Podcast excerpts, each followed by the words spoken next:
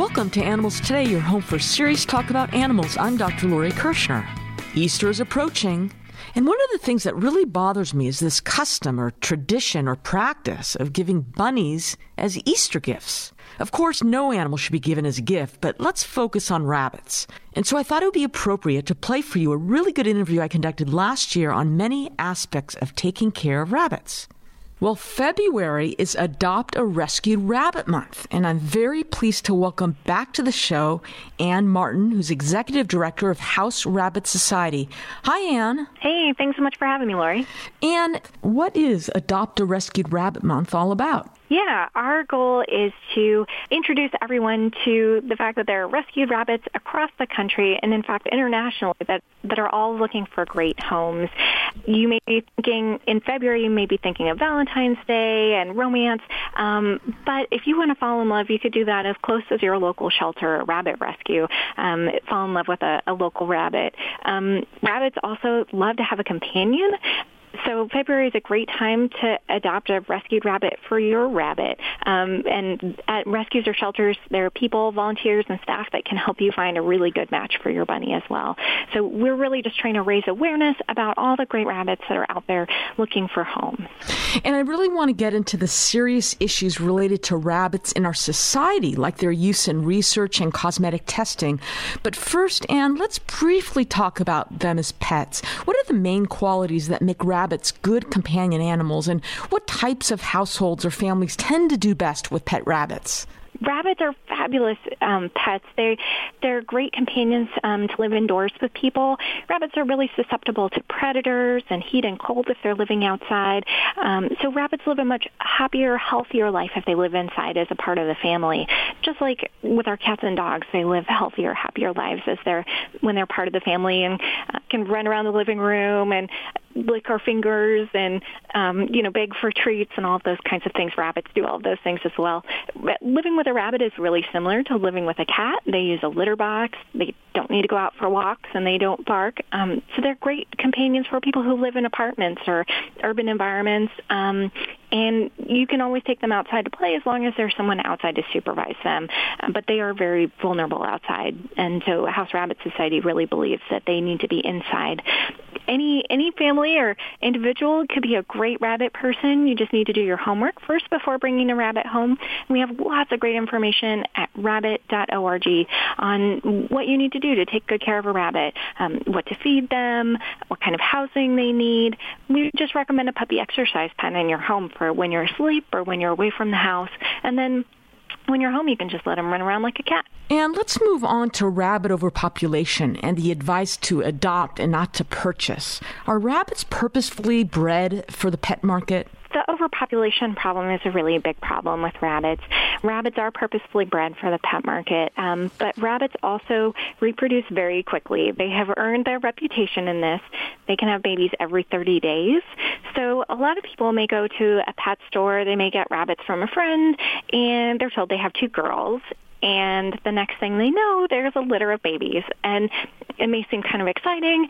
Um, and then 30 days later, there's another litter of babies. So mm. in about two months' time, they can go from having two rabbits to having 20 rabbits or more. And all of a sudden, that's really overwhelming. And that just keeps happening. So the overpopulation issue with rabbits is, is a really big one, um, both where people are intentionally breeding rabbits for sale, um, but also people unintentionally breeding rabbits and having that get out of control really quickly. Um, so sadly, we see rabbits uh, as they, they are the third most surrendered pet after cats and dogs to our nation's animal shelters. We see rabbits in our shelters. Um, many of the rabbits are stray. Either they've escaped from someone's backyard um, or somebody may have let them go thinking that they could survive. Um, but, but rabbits are domesticated and they they can't survive in the wild. Um, they're dependent on people uh, in order to feed them and take care of them, and they're ver- very vulnerable again to predators and heat and cold. So, you know, a pet rabbit out in the forest isn't going to last very long, sadly. Um, so, so we do see a fair number of stray rabbits that come into our animal shelters, um, and we also see rabbits where people haven't done their homework first and haven't really done, you know, thought about what it takes to take care of a rabbit, and um, they don't get them spayed and neutered, which is very important with rabbits. And rabbits will have hormonal behaviors similar to cats and dogs. If you don't get them spayed and neutered, they have these unwanted hormonal behaviors. And with rabbits, it could be spraying urine or nipping um, or not using the litter box. And um, once you fix them, all of those issues go away. Um, but for people who are enticed at a pet store to buy a very young baby rabbit, they don't necessarily know the importance of spay and neuter. Um, most of the pet stores aren't going to tell them that. Spay and neuter piece is also very important for the females. They have an 80% chance of uterine cancer if they're not spayed. And so that, that chance of cancer is just eliminated if they get spayed most people just kind of don't know these things, and if they haven't done their homework and the rabbit is displaying these unwanted behaviors, they may end up at an animal shelter. Um, the other common reason that we see for rabbits ending up at an animal shelter is that um, they were seen as the child's pet rabbits live 8 to 12 years, um, which is almost as long as a big dog. And a lot of times we're not really thinking of that when we're thinking of our kids. And and if a rabbit is going to be seen as a child's responsibility children's interests change a lot in an 8 to 12 year period of time and we see this even with our adopters you know they may not be thinking of their child going to college when they're only 12 years old so we're we're always trying to do education to remind people the lifespan of rabbits and that everybody in the family um, and especially the parents need to take responsibility for the rabbits and if the parents want the rabbit, uh, everything's going to be great. They're going to have a great family experience.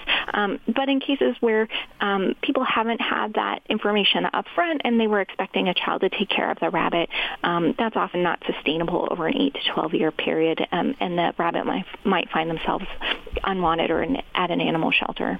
And please talk about the use of the fur of rabbits as clothing. Is this done in the U.S., and how can consumers avoid purchasing products made of rabbit? Yeah, sadly, fur issue is still here and present in the United States. I'd like to say that it's not, um, but there are still people purchasing fur, both from rabbits and from other animals, for clothing. You can also find rabbit fur in household items. Occasionally, we'll see them as like key rings or cat toys um, can be made out of rabbit fur. There, there is a labeling requirement in the United States if items, garments are made with fur. So you can check the labeling. There have been a few exposés in the last few years about companies claiming that they're using faux fur when it's actually real fur. Um, so you can actually look down at the very base of the garment, and if it looks like a fabric weave at the base of the fur, then you know that it's a synthetic.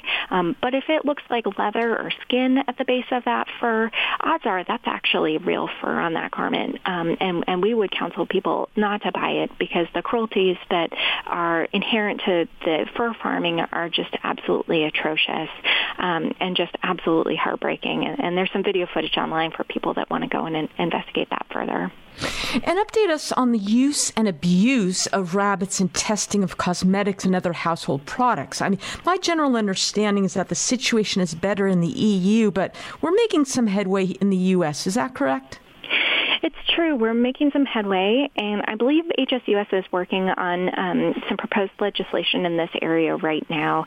Um, but unfortunately, there's still a lot of testing, both of cosmetics and other household products. And the the thing we can do as consumers is check our labels really carefully. If you see a leaping bunny, um, or you see that it's written on the container, no animal testing, that's the best thing that you can do to check that you're not contributing to this issue. Um, a lot of everyday household products, cleaners, toothpaste, a lot of these companies don't have that labeling on there. Um, and, and it would be really easy to think, oh, I'm sure they just forgot to put it on. But if you do a little bit of homework, um, nine times out of ten, those, those companies are still participating in animal testing. Sad thing is, is that most of the time, it's not actually legally required of them, um, but this is actually a strategy that they're trying to minimize their liability because they can claim, well, we've done additional testing, therefore we believe the products are more safe. Um, whether or not that's actually even true, um, many of these the ingredient products have previously already been tested, and many animals have been subjected to this testing years and years and years ago. Um, and so there's not a need for further testing on these same types of products. Um, but unfortunately, in our um, kind of liability-driven economy, um, we see it happening all the time. And are people still purchasing and eating rabbit meat in the United States? Yeah, this is a really sad state of affairs. Unfortunately, people are still eating rabbit in the United States. Um, and the rabbits that people are eating are exactly the same rabbits that we share our homes with as companion animals or as pets. Um, there, there's no genetic difference. It's not wild rabbits versus pet rabbits. It's exactly the same rabbits. Um, so for those of us that share our lives with rabbits and, you know, have them hopping around our living rooms and sleeping at the foot of our beds, um, it, this is a really personal issue and a really heartbreaking one. Um, the rabbits that are raised for meat um, are done in factory. They're raised in factory farming conditions in battery cages, and they're sourced to grocery stores across the country. So we were successful a couple of years ago in asking Whole Foods to stop selling rabbit meat, but there are others um, that are still selling rabbit meat in their meat case. Um, and we we would love to see this end. Uh, and if you are shopping at a grocery store and you see rabbit in the meat case, if you could talk to them and just let them know that you, you would like to see it stop, and um, you could even ask if there's been a lot of demand for that product. Um, what we heard from Whole Foods was that there wasn't as much demand as they had expected, um, and there was a lot of pushback from their their consumer base. And so I think if you're at a store where they're telling you they're not selling a lot of it, um, if you and your friends want to really petition in the store, there's a possibility that they could stop carrying it. A lot of people that live with companion rabbits this issue is so personal to them. It makes them reconsider their own diet and what they eat. Um, and I know a lot of people that have gone vegetarian or vegan simply because they opened their home to a rabbit. And that started them thinking because they love this little rabbit so completely, just like we love our cats and our dogs. How could anyone possibly want to eat them um, and just so carelessly take their life for a meal? So for a lot of people, um, just having a pet rabbit at home has opened their eyes to both the issues of rabbits being raised for meat, um, but also animal testing and these other issues that um, that that are are serious animal rights issues.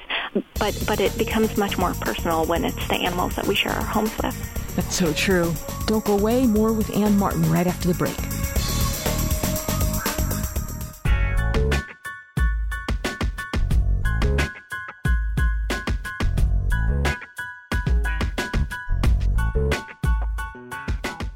Speaking with Executive Director of House Rabbit Society, Ann Martin. And soon it will be Easter, and I'm sure that will present with many challenges for rabbit advocates. Please explain. So at Easter time, um, rabbits are everywhere in our culture. Uh, it's a sign of spring and rebirth, and uh, you know, animals, the be- birds and the bees, and animals having babies, and all of this. Rabbits are this powerful symbol of fertility and um, reawakening and spring. Um, at the same time, some people actually take that very literally and will try to go out and buy baby rabbits for their kids as presents um, or put them in their Easter baskets.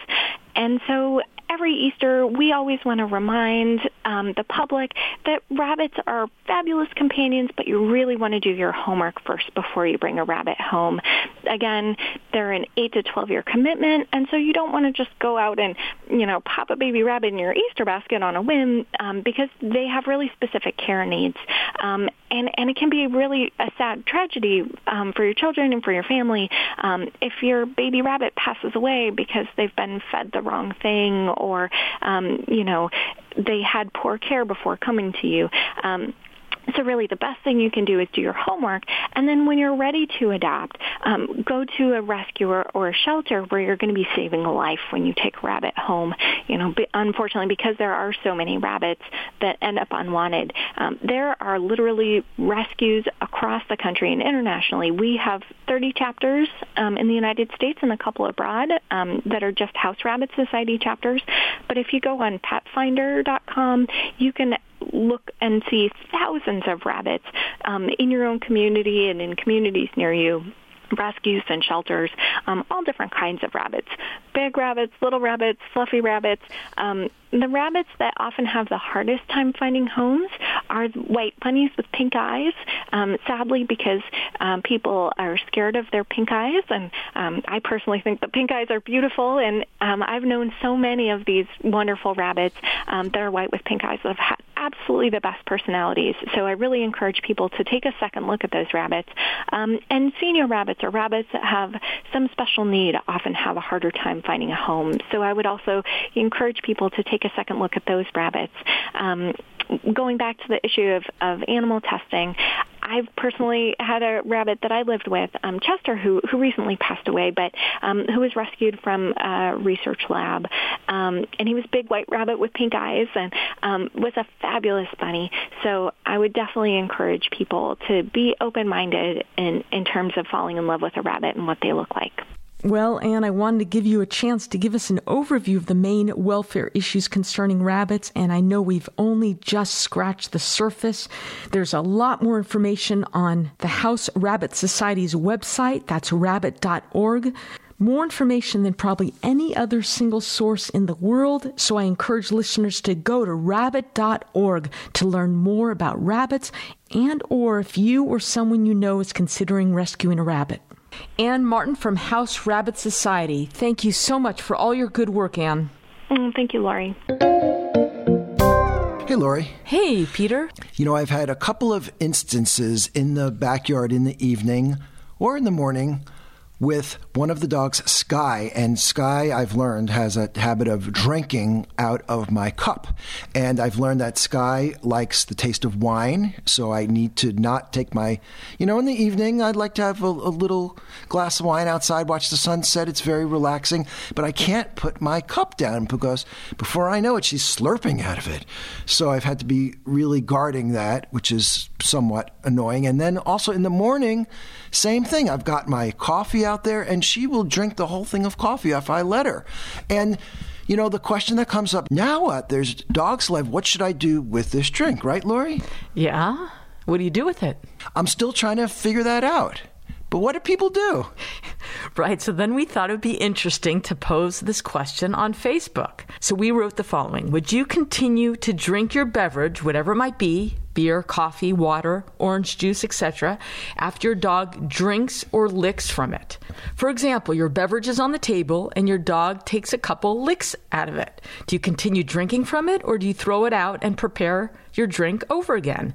And a similar question for your plate or bowl of food. If your dog eats some of the food, do you continue to eat it? Do you throw it away and start over or do you just throw out the portion that you think he touched with his mouth or tongue? Finally, do you share a spoon or fork with your dog? Please tell us your preferences and share your stories. Mm, good questions. Okay. Yeah, so ready for some of the. It's good that you asked this because I'm always wondering am I like in the mainstream or am I like really doing my own thing? And like, am I super germophobic or am I just like an average pet, you know, guardian? So I'm glad you put, put that out, out there. What, what did people say? I think it was a split response, actually. Here are some of what people said. Yep, my dogs are my kids, but if I get a piece of hair, it's all theirs. Yeah. Okay. Someone else says, Yep, I use my spoon to give them a taste of something and then eat from the same spoon. By the way, they don't mind if I use the spoon either. They don't mind. Okay, so that's a very specific thing. You're you're sharing a utensil and liquid. So that's very brave, I think. This person writes, Yes, my animals eat and drink from my plate and glass at times, and it doesn't bother me. Someone else, not a problem for me. Someone else, sure, why not? We kiss on the lips every day. What's the difference? Here's a funny one. Considering that he was licking from his, and I'll just change the word to testicles 30 seconds ago, I would say no. And someone replied to that comment by saying he shouldn't have any, quote, testicles, but I know what you're saying. Mm. Okay, I want to tell you what I do with the food on the plate scenario because this I've changed over the years. I used to just start all over if the dog was anywhere near my plate, but now I sort of uh, wall it off and I'll just sort of eat around where I'm guessing they might have touched. But what about the argument that our dogs kiss you in the mouth and you let them? I know it's not logical. It's I'm just trying to enjoy my dinner without thinking about saliva and stuff like that. I don't know. This person writes, gross. Of course not to either. Animals' mouths are not clean, contrary to that fairy tale. Another person writes, I love my dogs. They can sleep in my bed, but kissing a dog, etc., is just nuts. They are an animal and do lick places you wouldn't be licking. Mm. No, I wouldn't share a meal or drink with our dogs. I love them, but I am a bit of a germaphobe. Oddly, I don't have a problem with them jumping up on the couch or on the bed, though. Lori, I don't have any pets, so I don't have a dog in this fight.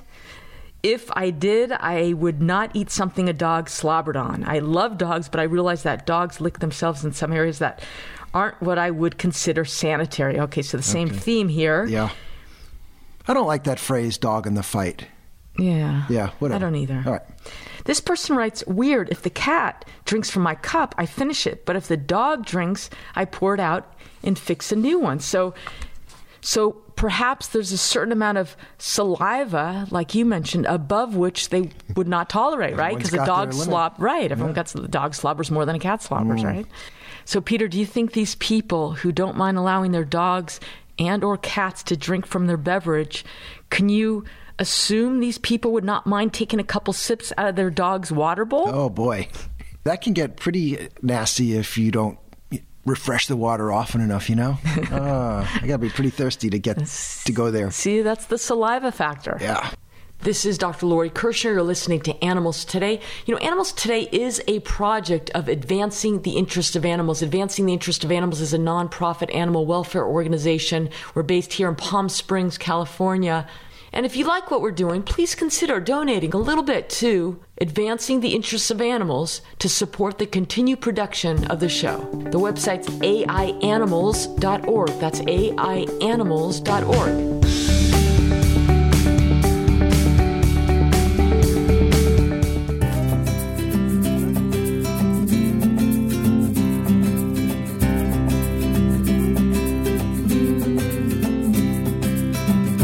Well, it's been more than 10 years since we learned about Bad Newz Kennels dogfighting operation and, of course, Michael Vick's involvement. Really a shocking revelation for everyone. So, uh, would you think that nationwide dogfighting or animal fighting overall is less prevalent than it was a decade ago? Um, I'll have to admit, I really don't know the answer to that question. Uh, I get a lot of news feeds, and I know animal fighting and dog fighting is still a big problem. But there's new survey data out that speaks to this as well as people's understanding about dog fighting prevalence. And to talk about this, I'm pleased to welcome Andrew Benovi. He is Senior Manager of Federal Legislation for the ASPCA. Welcome, Andrew. Hey, thank you. Thank you for having me. Okay, Andrew. So, is dog fighting becoming less prevalent? I'd have to say, uh, you know, that's not unfortunately not the case. And one thing that we have seen from the ASPCA side of it, and you mentioned the Michael Vick case, but since 2010 at least, we have assisted in over 200 dogfighting cases all around the country in 24 states. And this is something that's impacted in those cases almost 5,000 victims of, of dogfighting. And these are animals that we have rescued. We have uh, animals that we have assisted law enforcement and veterinary professionals in, in consultations and investigations.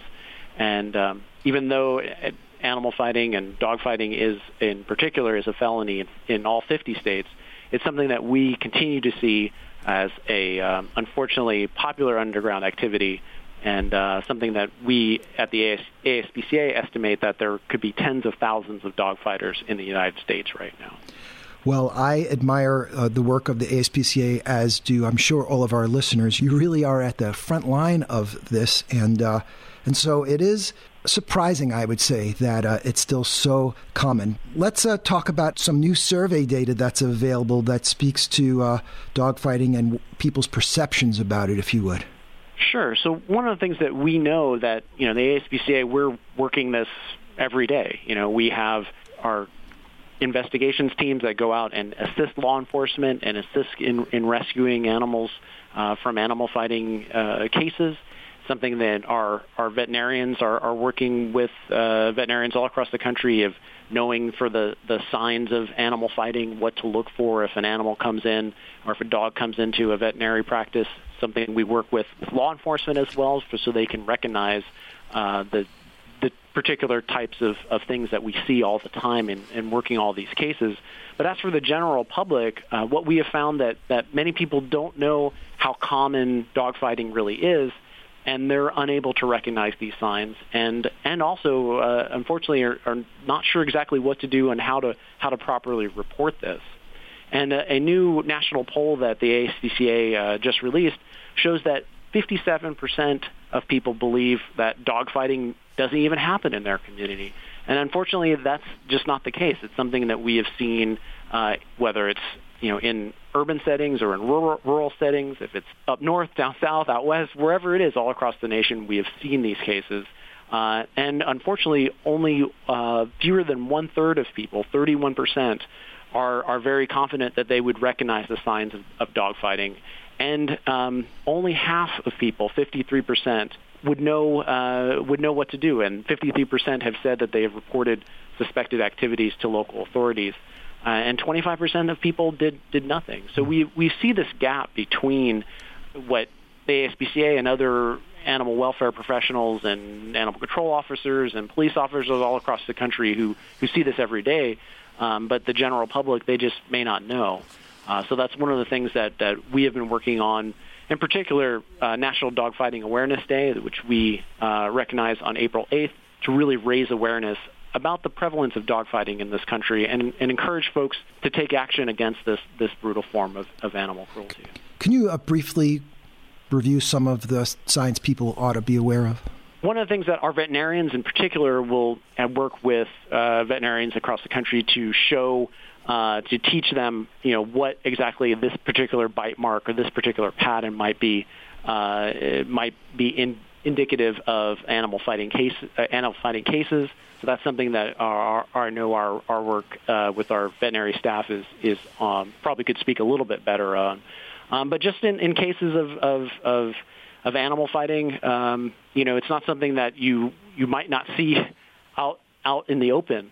Uh, mm-hmm. Uh, but it's it's something that you know behind a fence or something where you see a a bunch of dogs tied together, all on chains, uh, particularly a particular length apart, so they're not uh, quite touching each other. Yeah. Things like that um, is something that if you suspect something is going on, contact your local police department, contact your local law enforcement or animal control officers, and let them know and let professionals uh, go in and make that determination for themselves. Is there a profile of people who are involved in dogfighting? Who does this these days? Unfortunately, there's not. It's something that we've seen uh, in all kinds of demographics, whether it's you know wealthy people, whether it's not wealthy people, whether it's or, like I said, urban or rural, like in the country or out in the city. You know, we've we've assisted animal fighting cases in in in, in out in the country, and we've assisted them right in our backyard in New York City. Uh, it's something that it's hard to pin on on one particular uh, uh, profile. It's uh, unfortunately uh, something that uh, occurs all across the country. Okay, so there is a federal legislation being drafted or proposed, the HEART Act. What is that? Sure. So the HEART Act is the Help Extract Animals from Red Tape.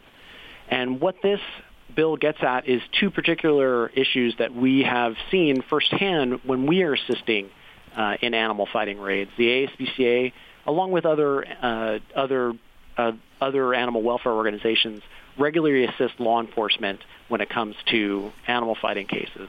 When it comes to the federal system, you know the the FBI doesn't have an animal shelter. you know they they um, rely on organizations like ours to assist in these cases. So if they're going in and they're they're going into an animal fighting raid, uh, we come in and we help uh, take care of the animals. We help gather uh, evidence, and then we hold the animals as they go through the next step. And when it came, and one of the things like we mentioned before is talking about the lack of, of awareness to these cases. One of the things that we want to get out is that um, when we rescue animals from the yard, or when law enforcement rescues animals from, from a yard from an animal fighting case, there's still other steps that, that needs to go happen. It needs to, uh, and for some cases, especially on the federal level, it is a long road ahead of them for some animals. Yeah. And what the HEART Act does in particular is it gets to a problem that we have seen where once we rescue these animals, uh, it just takes too long for them to be rehomed and rehabilitated. And there, there's another problem along that goes along with it. The longer that the animals take, uh, it takes to get these animals rehomed, um, the more expensive it can be. So these two problems of one, this process is taking too long, the disposition for the animals uh, through essentially what, what is the federal asset forfeiture system is taking too long, and it is also uh, becoming too expensive the longer it takes. And that expense part is, is problematic uh, because if this is uh, difficult for shelters and rescues to assist in animal fighting raids, that's something that we, we don't want to, to have. So in order to address these two problems, what the HEART Act does is it uh, makes this process, this disposition process, shorter and ensures that those responsible are reimbursing the governments for the for the cost of the care. And please clarify something. The, so the FBI is involved in some of these cases, so it becomes a federal case when they're involved. I mean, you've got each of the 50 states; it's a felony for, to be do- involved in dogfighting, but yet there's another layer of federal law enforcement. Sure. So that's that's a that's actually a really good really good question. Um, essentially, when animal fighting crosses state lines, that is when uh, the federal law enforcement gets involved. Um, state, state, you know, animal fighting can occur in the state, and if unless it's crossing state lines or if other federal cases are involved, for example, drug trafficking, uh, trafficking illegal weapons, and that's one thing that we know for sure is that when animal fighting occurs, chances are other uh, crimes are occurring as well. So if those other crimes trigger a federal investigation, that's that's usually when the FBI or other federal law enforcement is, is oh, called. Okay, got it. so it. we have seen on the state level, and that's uh, getting back to this this those issues on the state level. States have figured out that when you're seizing animals in these types of crimes, you need to have this process be quicker than when you're seizing a boat or seizing a a car. Um, you can't just have animals waiting around while this this asset forfeiture process goes forward but on the federal level, there's there's no difference. So the HEART Act makes that change and saying, when you're seizing animals, we need to make this we need to make this quicker, and we also need to ensure that the cost of care for the animals is being met. Okay, and listeners who want to support this can go to the website and send a letter to Jeff Sessions or somebody else. Uh, you, you, know, even better, you can go to uh, the ASPCA site. The, you can go to ASPCA slash advocacy, and there you can contact your members of Congress. Uh, we just had the bill, the companion measure, introduced in the Senate uh, this week by Senators Harris and Collins, which joins the, the House legislation as well, um, and ask their members of Congress to co-sponsor this the HEART Act. That's great. Andrew, in the last minute or so, uh, sure. if you could just tell us about what the Break the Chain campaign is, and uh, tell us about my favorite actor, Sir Patrick Stewart's involvement in that. Sure. So Sir Patrick Stewart actually stopped by uh, one of our uh, one of our uh, facilities and showed off exactly what uh, what dogs should be doing, and dogs shouldn't be on a chain. They shouldn't be in animal fighting uh, or in dog fighting pits.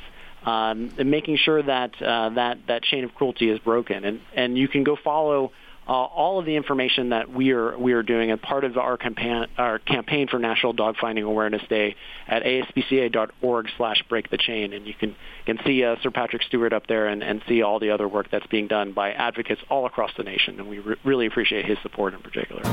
That's Andrew Benovi, Senior Manager of Federal Legislation for the ASPCA. Great information. Thank you so much for visiting us on Animals Today. Yeah, thank you so much for having me. I really appreciate it. More with Animals Today after the break. For the past quarter century, International Society for Animal Rights has fought the battle against dog and cat overpopulation. Its programs include reducing income taxes by allowing a deduction for spay and neuter expenses, preventing animals adopted from shelters from reproducing, and requiring the mandatory identification of dogs and cats to prevent dumping the unwanted. For a list of all ISAR overpopulation programs, please see their website at www.isaronline.org. Your Animals Today fun facts for the day are about koalas. When early European settlers first encountered koalas in Australia, they thought the tree climbing animals were bears or monkeys. Even today, people still incorrectly refer to koalas as koala bears. In fact, koalas, like kangaroos, are actually marsupials, which are also known as pouched mammals because the adult females have a marsupium, or pouch, where their young stay until fully developed. Koalas are only found in Australia, and they are one of that country's iconic symbols. Koalas have special physical characteristics that complement their tree dwelling lifestyle including their two opposable digits to grip branches and to pick the tasty eucalyptus leaves, their main form of nourishment. And these are your Animals Today fun facts for the day.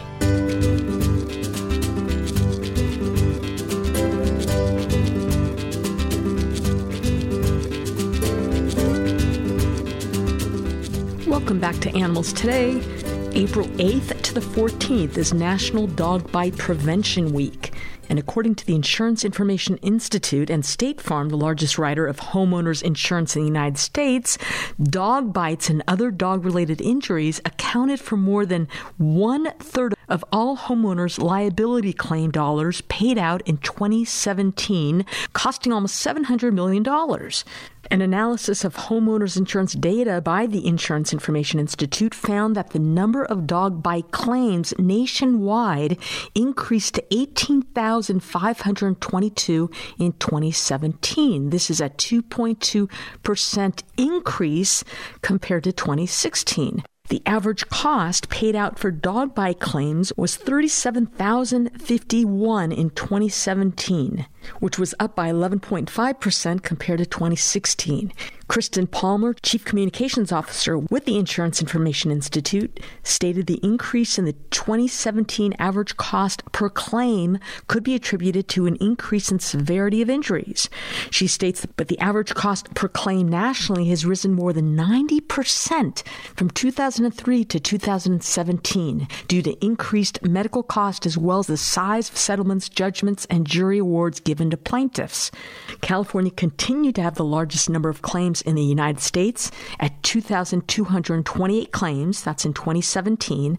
California also had the highest value of claims in 2017 at $90.4 million. The state with the second highest number of claims in 2017 was Florida. The state with the highest average cost per claim was Florida at $44,700 per claim in 2017. Again, National Dog Bite Prevention Week, April 8th to the 14th, focuses on educating people about preventing dog bites. Now, this is from the American Veterinary Medical Association website with an estimated population of 70 million dogs living in U.S. households. Millions of people, most of them children, are bitten by dogs every year. And you need to know that the majority of these bites, if not all, are preventable. The U.S. Postal Service reports that 6,244 postal employees were attacked by dogs in 2017. This is down a little bit compared to 2016. Children, elderly, and postal carriers are the most frequent victims of dog bites. And as we just reported from the Insurance Information Institute, in 2017, insurers across the country paid nearly 700 million in claims related to dog bites. Nearly 29,000 reconstructive procedures were performed in 2016 to repair injuries caused by dog bites. That's according to the American Society of Plastic Surgeons. Okay, so here's some great information from the AVMA or American Veterinary Medical Association website on dog bite prevention. Dog bites pose a serious health risk to our communities and society. More than 4.5 million people are bitten by dogs each year in the U.S., and more than 800,000 receive medical attention for dog bites, according to the U.S. Centers for Disease Control. At least half of those bitten are children. A few more little facts. Almost one in five people bitten by dogs require medical attention. Children are by far the most common victims of dog bites and are far more likely to be severely injured. Most dog bites affecting young children occur during everyday activities and while interacting with familiar dogs. Senior citizens are the second most common dog bite victims. Remember, any dog can bite, right? Big or small, male or female, young or old, even the cutest, sweetest, fuzziest pets can bite if provoked. And a big point here it's not the dog's breed that determines whether a dog will bite, but rather the dog's individual history and behavior. Most dog bites are preventable, and there are many things you can do at home and within your community to help prevent them. Dogs bite for a variety of reasons, but most commonly as a reaction to something. If the dog finds itself in a stressful situation, it may bite to defend itself or its territory. Dogs can bite because they are scared or have been startled. They can bite because they feel threatened. They can bite to protect something that is valuable to them, like their puppies, their food, or their toys. Dogs might bite because they aren't feeling well. They could be sick or sore due to injury or illness and might want to be left alone. Dogs also might nip and bite during play. Even though nipping during play might be fun for the dog, it can be dangerous for people. It's a good idea to avoid wrestling or playing tug of war with your dog. These types of activities can make your dog overly excited, which may lead to a nip or a bite. So, what can you do to prevent dog bites? Well, socializing your dog helps him or her feel at ease in different situations. Responsible pet ownership, we all know about that. Education, educating your kids about how or whether to approach a dog. Also, pay attention to a dog's body language. That can be very helpful. And most importantly, avoid risky situations. Avoid petting a dog under these scenarios. If the dog is not with its owner, if the dog is with its owner, but the owner does not give you permission to pet the dog, if the dog is on the other side of a fence, don't reach through the fence or over a fence to pet a dog. If a dog is sleeping or eating, if a dog is sick or injured, if a dog is resting with her puppies or seems very protective of her puppies and anxious about your presence, if a dog is playing with a toy, if a dog is growling or barking, if a dog appears to be hiding or seeking time alone. So you want to avoid petting a dog under these risky situations. Okay, again, National Dog Bite Prevention Week. Educate yourself and others about how to prevent dog bites. AVMA website has some great information here. And thank you for tuning in to Animals Today. This is Dr. Lori Kirschner encouraging you to nurture your love and compassion for the only other beings sharing our planet, the animals.